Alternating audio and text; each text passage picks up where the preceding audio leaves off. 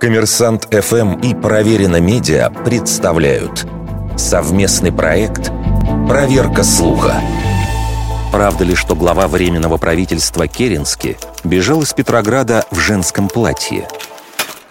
Слух о том, что в октябре 1917 года Александр Керенский переоделся то ли медсестрой, то ли горничной, чтобы спастись бегством от революционных большевиков, был неотъемлемой частью советской пропаганды.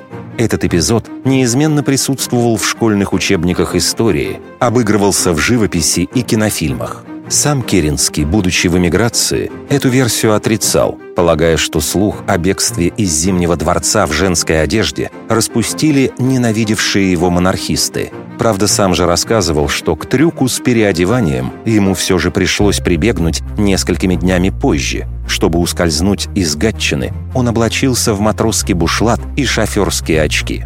Что же касается событий 25 октября в Петрограде, Керенский уверял, что покинул Зимний в своей обычной одежде, причем в сопровождении автомобиля, любезно предоставленного американской дипмиссией. Правда, посол США Дэвид Фрэнсис позднее дал иную трактовку тех событий. Помощники Керенского буквально заставили дипломатов отдать машину. Но о женской одежде речи в воспоминаниях не шло.